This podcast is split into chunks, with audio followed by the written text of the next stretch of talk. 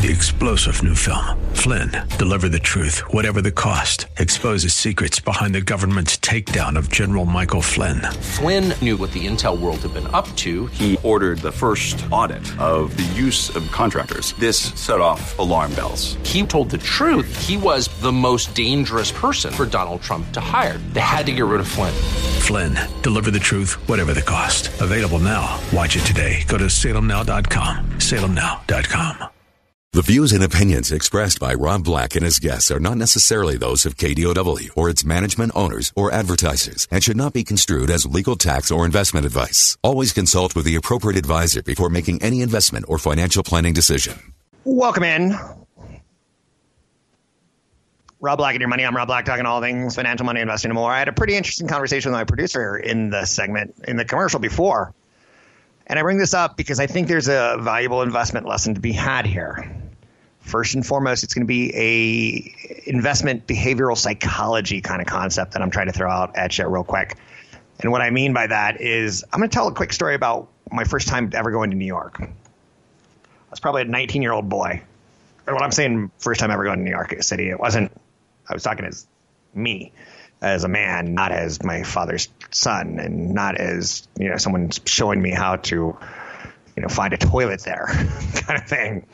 Um, but one of the things you instantly see on weekends in New York City, because you typically go for the first time as a weekend, you get a hotel room and you don't really know a lot of what you're doing. Um, but one of the things is the street fairs that they have, and they're, they're pretty pretty cool. They got some cool stuff. And you're 18, 19 years old and you're trying to figure out your, your fashion. You're trying to figure out, you know, what's important to you. You're trying to figure out love. You're trying to figure out, uh, are Broadway shows good or are they awful? And I've come to the determination they're awful. First Broadway show I ever saw has scarred me. Uh, I think it was called Twilight Express. It was an Andrew Lloyd Webber thing where there are people dressed up as trains and there's a track going around and let's just say I've been scarred and this is why I'm doing what I'm doing and I have daddy issues uh, starting right there. But the first time you ever went to New York, I hope you have this story in your head or the first time you ever went to LA or the first time you ever went like somewhere, go with this, okay?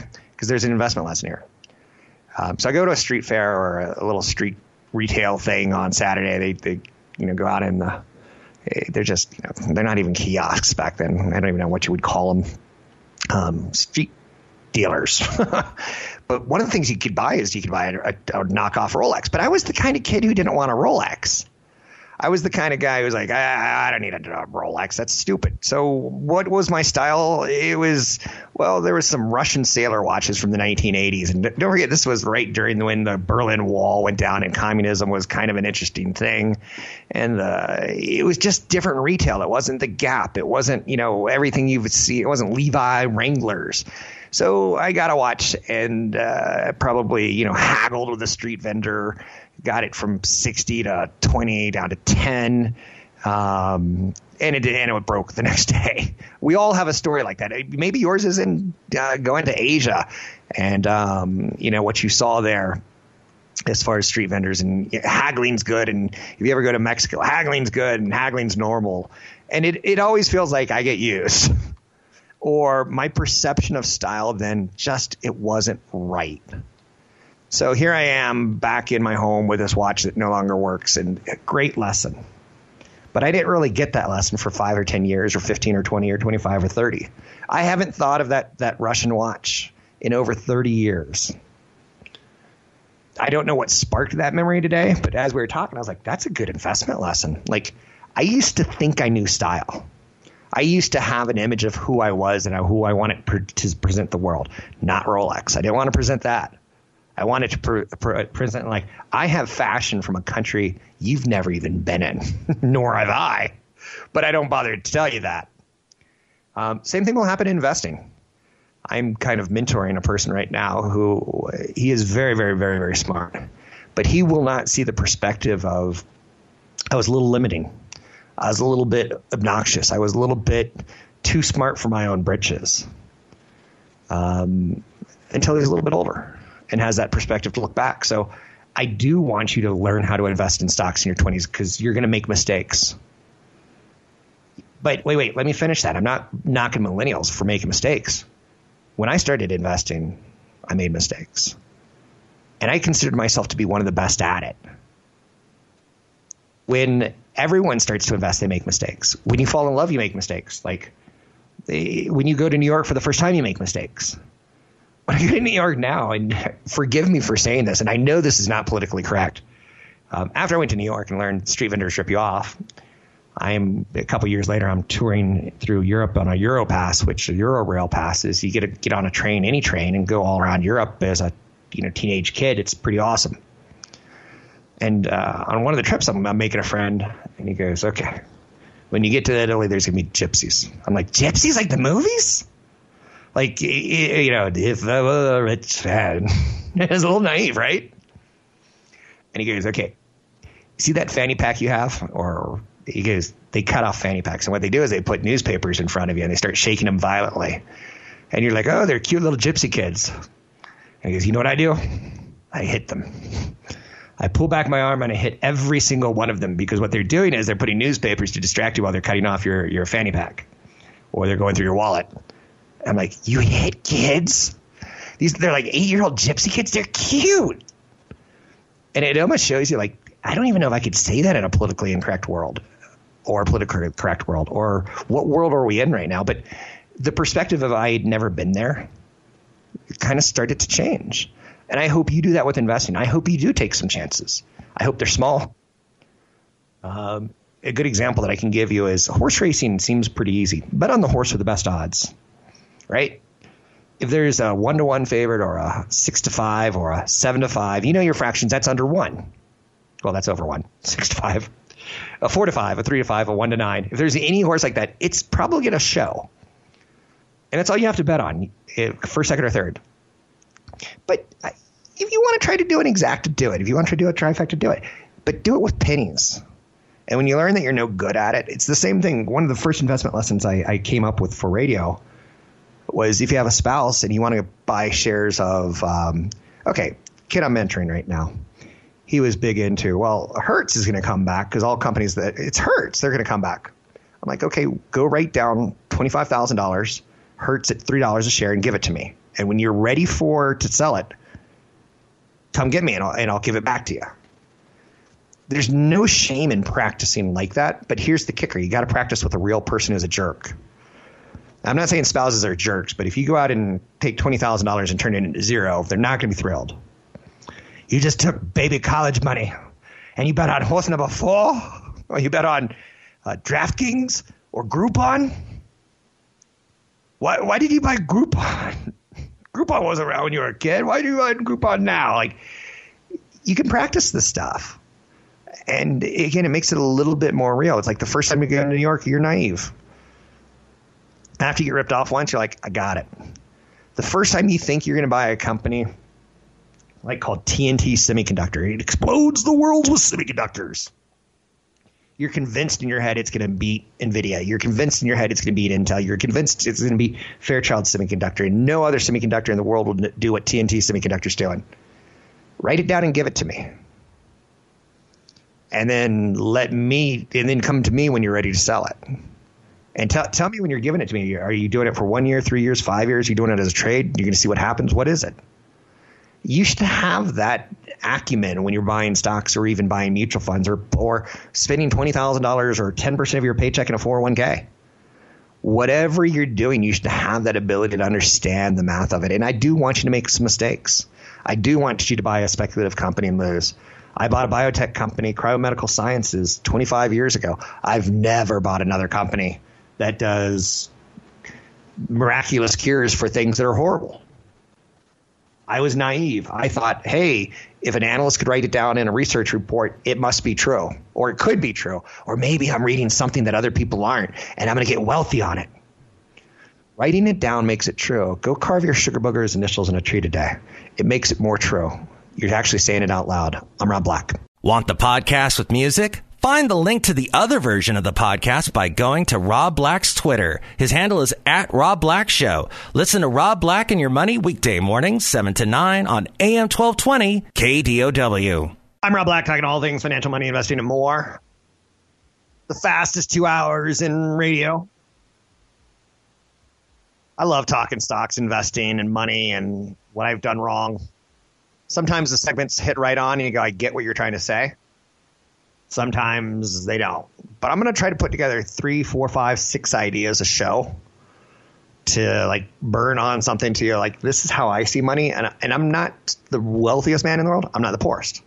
I've got enough to live till the day I die. And I, I look at that as a badge of honor that I've saved a lot of money. Um, but I've also I, I gave up experiences. You know, some people look at me and they're like, "Well, you're you're a capitalist pig." I'm like, "Well, also I didn't get married in my 20s like you did, and I don't have grandchildren. I would love to have grandchildren. I think that would be the coolest thing in the world. One of the reasons I do this show is because one person once told me how great her grandfather was. The dude would put two five dollar bills in one each hand and tell the two daughters, like, pick a hand. And they always won. He would put a full size Snickers in one hand and a small one in the other. Now you could see the full size Snickers sticking out. I think grandparents are the greatest people in the world because they don't have to actually stay with the kids for more than a, a night. Sometimes they do. And I do love the videos on YouTube where crazy granddad ruins Christmas morning because he's in a bitter, angry mood that someone ate his clam chowder.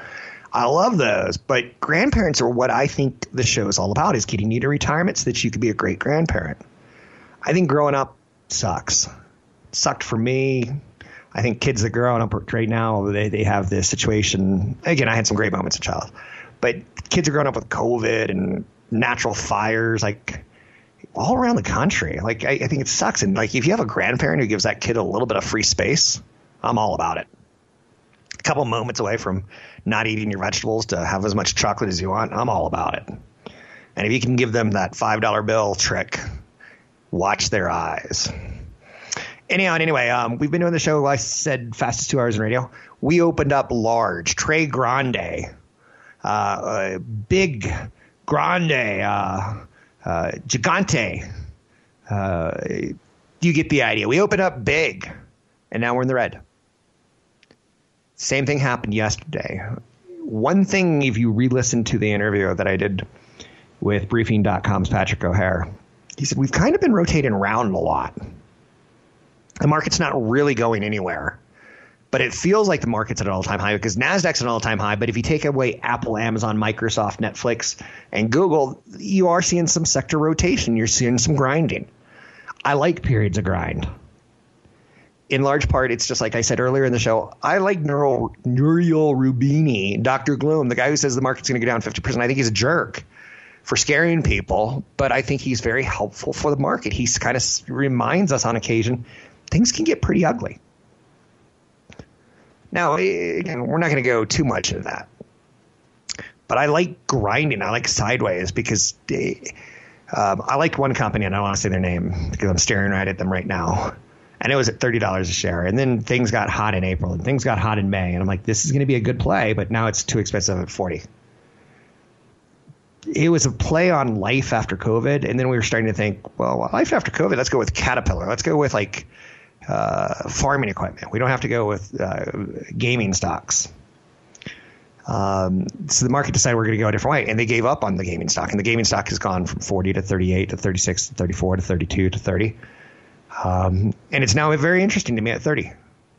It's very interesting. I didn't like it at 40. I like it at 30. Can you say that about anything in your portfolio? Um, should you be able to say that about anything in your portfolio?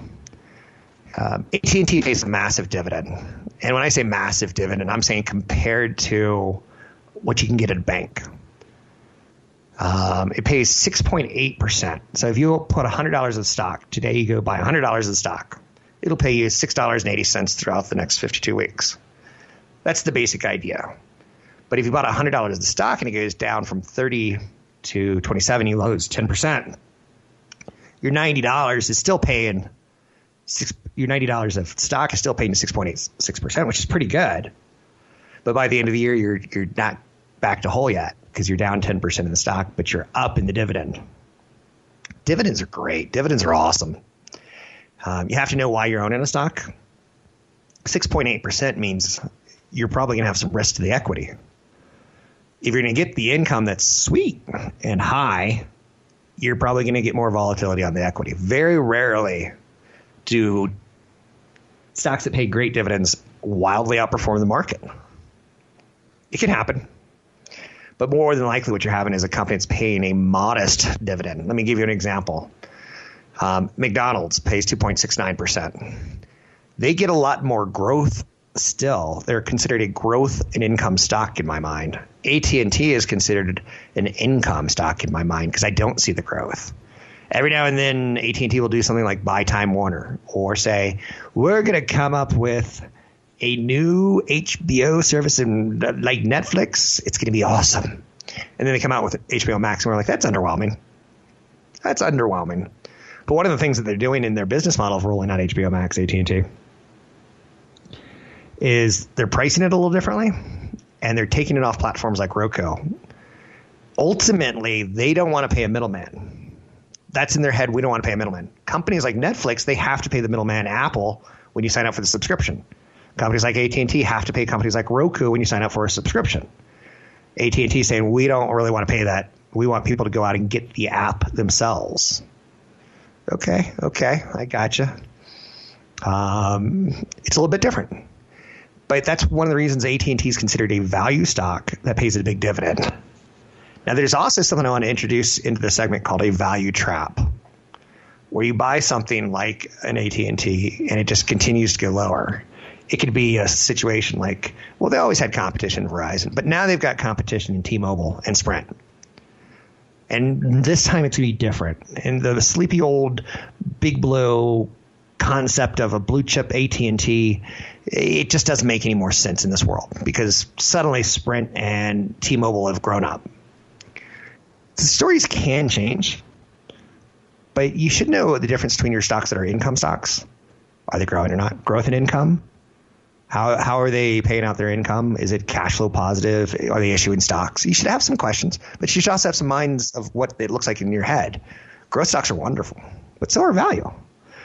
It's it's important to understand what you need. I'm Rob Black talking all things financial. Find me at newfocusfinancial.com. Catch Rob Black and Rob Black and Your Money live on the Bay Area airwaves, weekday mornings from 7 to 9 on AM 1220 KDOW and streaming live on the KDOW radio app or KDOW.biz. One of the things I like about my job is I get to study up daily, nightly, afternoon wise from media sources and financial resources and terminals like Bloomberg terminals, really cool stuff that have really great information.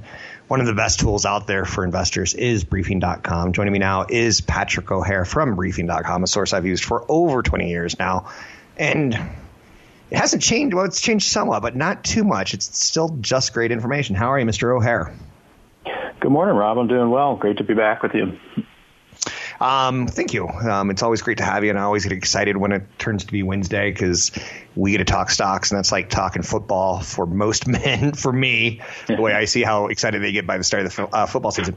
Quick question for you: in in all of your market strategy, in all of the work that you're putting together right now, are you looking at like schools and football games and basketball games as like back to pre-COVID, or because I'm paying a lot of attention to sports and how they're not playing yet in the United States, and like I'm like, there's a problem still. Anyway, thoughts?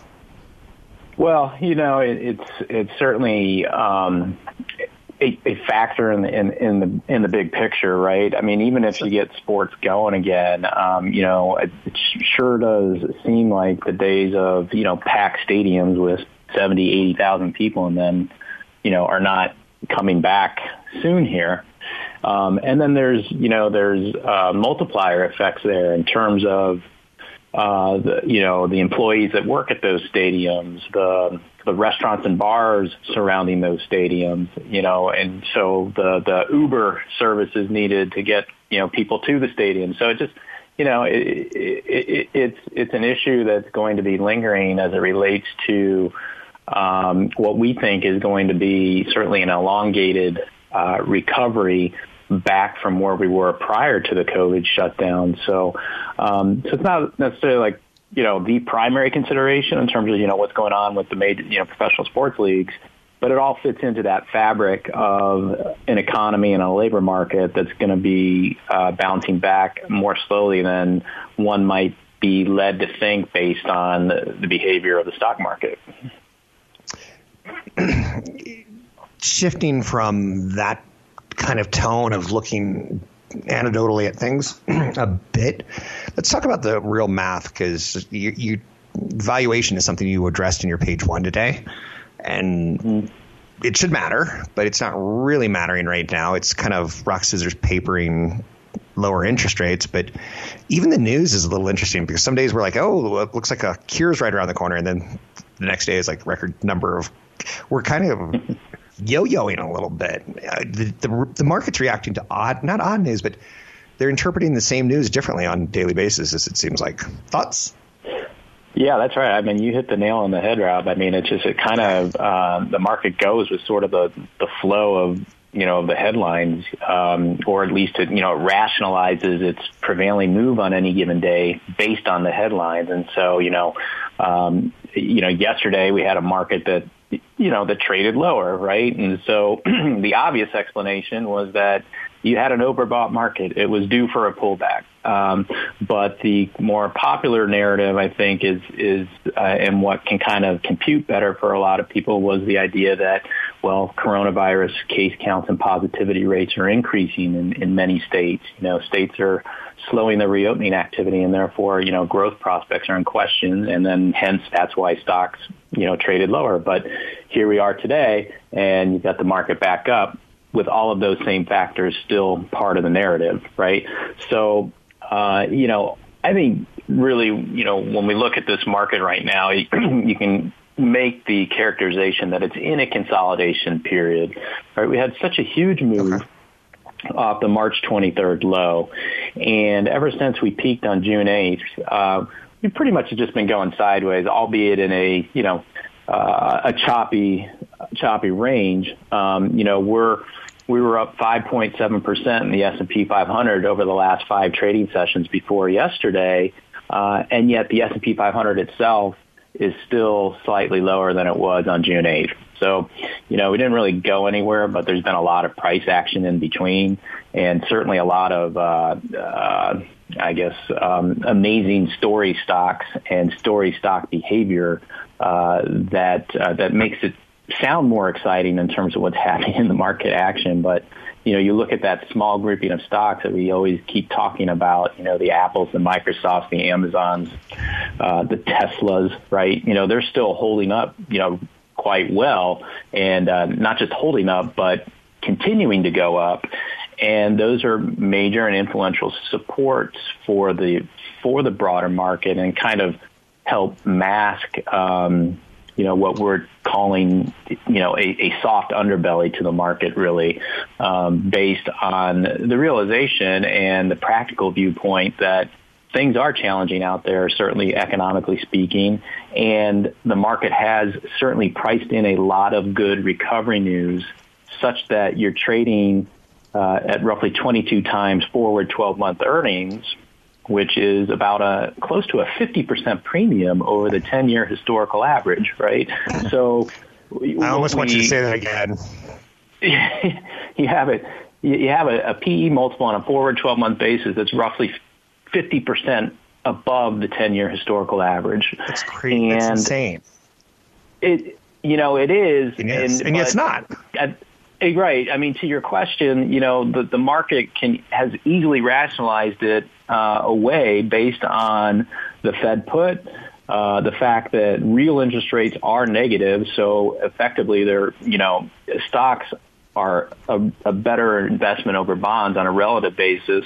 Uh, you have no alternative if you're seeking, you know, uh, a decent yield and uh, and the market is very much clinging to this this hope that uh, earnings revisions are going to be going up markedly in coming months because you get economies reopening, and you might even possibly get a COVID treatment or a vaccine um, within those you know the next 12 months. And so it's willing to look past kind of what looks like an egregious valuation today and to discount it in a way that would imply things are not as expensive as they appear because earnings are going to be so much better uh, in coming months. Let's talk about the big five, or you kind of hinted that it's the same old names that are driving the NASDAQ higher, quite honestly. Um, Amazon, Apple, Microsoft, um, Netflix are we looking at a period like 1999 where there was just this massive run up in tech stocks and then they got hit the hardest? and we had never seen that coming. And I think a lot of people were honestly quite shocked. Um, are we are we setting ourselves up for that, or too early to tell? I, I don't want to. I'm not going to quote you. It's not going to go to the uh, New York Times on on record or anything like that. But it feels like there's a big run up here. Well, it, it, it not only just feels like it. I mean, it, it's it's fact. I mean, there has been a big run up in those those names, and when you have companies that are you know sporting one and one and a half trillion dollar market caps, pushing their way to two trillion dollars uh, you know there's been a lot of positive price action. And um, I think really though, the maybe the, the longer term risk factor, right, is this concentration risk factor. It's like everybody has to own these these names, uh, if you will, if they're going to, you know, uh, try to outperform the market, but certainly perform at least in line with the market. And when you look at the concentration of ownership in like the largest mutual funds, the largest ETFs, you know, these, these names are always at the top of those lists. And, um, you know, and there's certainly a lot of liquidity out there right now. And, and so the market keeps chasing after the, the names that are going to work, but they're also, in most cases, quality companies, industry leaders with decent balance sheets, and that's what's resonating right now is both not only a play on the long-term um, power of these companies, but also on the near-term um, uncertainty uh, where they act as a hedge in the event that growth doesn't live up to those uh, higher expectations, and uh, and you get into a situation where um, you know you run into some balance sheet issues that are going to become more prominent for other companies. I love this conversation. We've got about a minute and a half. Is there anything else that you're working on or want to add to where we are, um, or just talk about? Right. So, um, you know, next week we'll kind of mark the the official start of the second quarter earnings reporting season, and and notwithstanding our earlier conversation that you know the market just you know ostensibly doesn't seem to care about valuation right now. Um, I do think this earnings period will be will be more important than the last one was um, because now that you have these recovery hopes built into stock prices, uh, you should uh, see with stocks trading at these you know seemingly stretched valuations. Uh, you want to hear companies provide some better clarity in terms of what their expectations are for the remainder of the year. That may not be possible, and that may be a factor that kind of slows this uh, recovery rally. But something to be on the lookout for uh, in so much as what we hear on the guidance front from uh, from the companies going to be reporting starting next week. Mr. O'Hara, I know you're a parent. I'm just looking for a quick anecdotal survey. Any mm-hmm. any idea what school looks like in a month, a month and a half now for your kids? Well, I know for one of my kids, it's already uh, been declared that the, the fall semester is going to be uh, a remote learning experience. Um, and then uh, I have three other kids, and they uh, there is no decision yet. So we're still waiting on the on the local school district to tell us what the plan is. Since this is a podcast and it goes around the world, I just thought everyone should hear. You're in Chicago, I'm in San Francisco, and same answer for me. And it's it, it brings up questions about the stock market when you don't have answers about schools. Thanks very much. It's Patrick O'Hara. His content is wonderful. He does great work for briefing.com. Briefing.com's overall presentation, I think, is one of the best. I'm stoked to be working with them, and their content is where I start my day each and every day.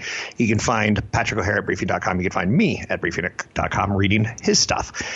We'll take a break here. We'll be right back. I'm Rob Black, talking all things financial, money, investing, and more. Don't forget, there's another hour of today's show to listen to. Find it now at kdow.biz or on the KDOW radio app. Hey, I do the best I can on the show, and you can do me the best you can by contacting me and telling me what you want me to do differently. I'm desperately trying to pull away from talking about COVID. It's on our minds. Like, I'll be honest with you. I, am thinking at some point in time, maybe this fall, seeing a psychiatrist again just to talk about like, am I okay? I know you're saying you're you've got a lot, lot of white collar problems, Rob, but it's just not normal to uh, isolate and always be conscious of masks and stuff. So I do wonder about the psychological on me, but also the psychological on others and children. Um, when do we come back and say, I'm going to go to Hawaii? I am a big credit card rewards point guy. It's one of the things I talk about regularly on the show. I could pull out my wallet right now, um, or I could pull up creditkarma.com and show you on my phone what credit cards I have, and I can tell you why I have them. Credit cards aren't bad; they're not evil. I, I do think they are bad and evil for some people. Uh, it's like saying a chainsaw isn't bad or evil. It's great for cutting down trees, but you put it in Jason's or Freddy's hands or Leatherface, and chainsaw's a, a, bad tool, right? Cuts up people. Um, same thing could be said for a lot of ways of how we approach credit card debt. It's not bad. Um, and there's a difference. CFP Chad Burton, newfocusfinancial.com, is probably one of the smartest people, if not the smartest. Like if there was CFP Jeopardy, I, I would have him be my teammate. if you're allowed teammates, I'd be like, I'd be the fat one who keeps landing on bankrupt, and he'd be like, "Why do you keep doing that? Because I can answer all these." Um, but but it is kind of important to have a you know that concept of what you're good at and what you're not good at, and that credit cards aren't bad; they're bad in the wrong hands. Um, one of the cards that I have is this called the Citi Double Cash. I get one percent when I buy, one percent when I sell, or one percent when I pay my credit card off. Um, I I easily rack up five six thousand dollars of credit card rewards in that per year. Um, I have a travel card, a Chase Sapphire Preferred. It's got a $450 ser- annual service fee, which went up to 550 but they rolled that back because of COVID. That gives you a $300 resort credit. It gives you three points on flights, three points on hotels, um, one and a half times your points on if you respend it through their platform. It's a pretty, it, it's it's a no brainer for someone who travels and goes on vacations except for suddenly I'm not going on vacation. And I looked at all my points. I'm like, ha, ha, ha. my next vacation, instead of going to Hawaii, I'm going to Greece or I'm going to somewhere more exotic than Hawaii, if that makes any any sense. I had a little bit of a learning disability as a kid, and every now and then I have to like check it in my head. I don't visualize words sometimes correctly. Like a rowboat, I don't see with two oars, I see with one oar. But one of them was I used to confuse words really, really bad. Um, I want to go somewhere exotic on vacation, not somewhere erotic on vacation. You say that on radio once, and like people are writing in and going, "Ooh, I want a vacation with you." That sounds interesting. Anyhow, and anyway, um, update for the markets. It's almost absurdly up. Um, every now and then you're getting people on CNBC who goes, "This isn't right." You'll see someone called Nouriel Roubini. Nouriel Roubini. Roubini. Um, he is an economist. He is known as Dr. Doom and Gloom. He is a person who says the stock market's going to fall. And I, I don't know his predictions right now, but in the past, he'll say things like 50%. He'll say we're heading for a greater recession than ever before. You're like, dude, is your wife not being nice to you right now? Are you in the doghouse? Like, why are you always so mean on the markets? And there's people out there who are like that. And do you want to know the truth? I love them. I love them. I love them. I love them. I love them. 20 years ago, I hated them. I'm like, you're stupid. You're dumb. You're Mr. Dummy Head. You think the market's going to go down and you think the economy's going to go heck in a handbasket? Don't you know what capitalism is? I love him now. If he wants to sound the alarm and get some people to sell, I'm good with that because we eventually will sell off. And someone like a Nouriel Roubini, who you will hear on CNBC or you will hear on Bloomberg or you will hear on Fox News, and you'll go, that guy has a job as an economist, like at a, a big university. Like he can't be stupid. Could he? Well, the woman who dated and fell in love and married one of her 14 year old students just died yesterday. And I'm telling you, there's a lot of people who you would think are legit professors and teachers and such. And Roubini's fine, and I'm not knocking him. You kind of want some negative out there on on occasion. It kind of sets you up for real life, right? Like if you watch a horror movie, it's an escape from real life. Same thing with some some negativity on the market. It can't be all golden goose eggs. Um, Costco has an interesting dilemma on their hands. They have benefited enormously from COVID. You know, there's some retailers that have, right? Like Amazon this time next year, if COVID is behind us, and I promise to try to do a show not focusing all on COVID all the time, um, but Costco's going to have a problem where they won't have that push of, of people coming in, signing out. They won't have that push of people um, grabbing 200 things of toilet paper, 200 rolls of toilet paper instead of 20. um, that'll be softer numbers. But you know it's good? Right now, Texas, Florida, Arizona are having COVID spikes. I know you're saying, are you saying something's good with COVID spikes? It's weird how Wall Street works, right? Um, it's expected that Costco is going to see a, a big run in Texas, Florida, and Arizona of people coming in and clearing off the shelves. So Costco is going to get one more round out of this round of COVID, if not even another round in the fall. Uh, vaccine, no vaccine, I don't know. I'm not. Uh, to me, designer jeans are like uh, Jordache. Designer genes are not like genetically altered something to figure out how to boost our immune systems. Like, no, no, no, no, no, no, no, no, no. I know you're saying that was a poor attempt at humor. Designer jeans, Jordache. Oh boy. You know what's interesting? Um, one company that's been doing very poorly recently is an online an online gambling company. It does poorly when we're looking at the economy doing well. It does well when we're looking at the economy through the lens of it's going to stink out there due to COVID.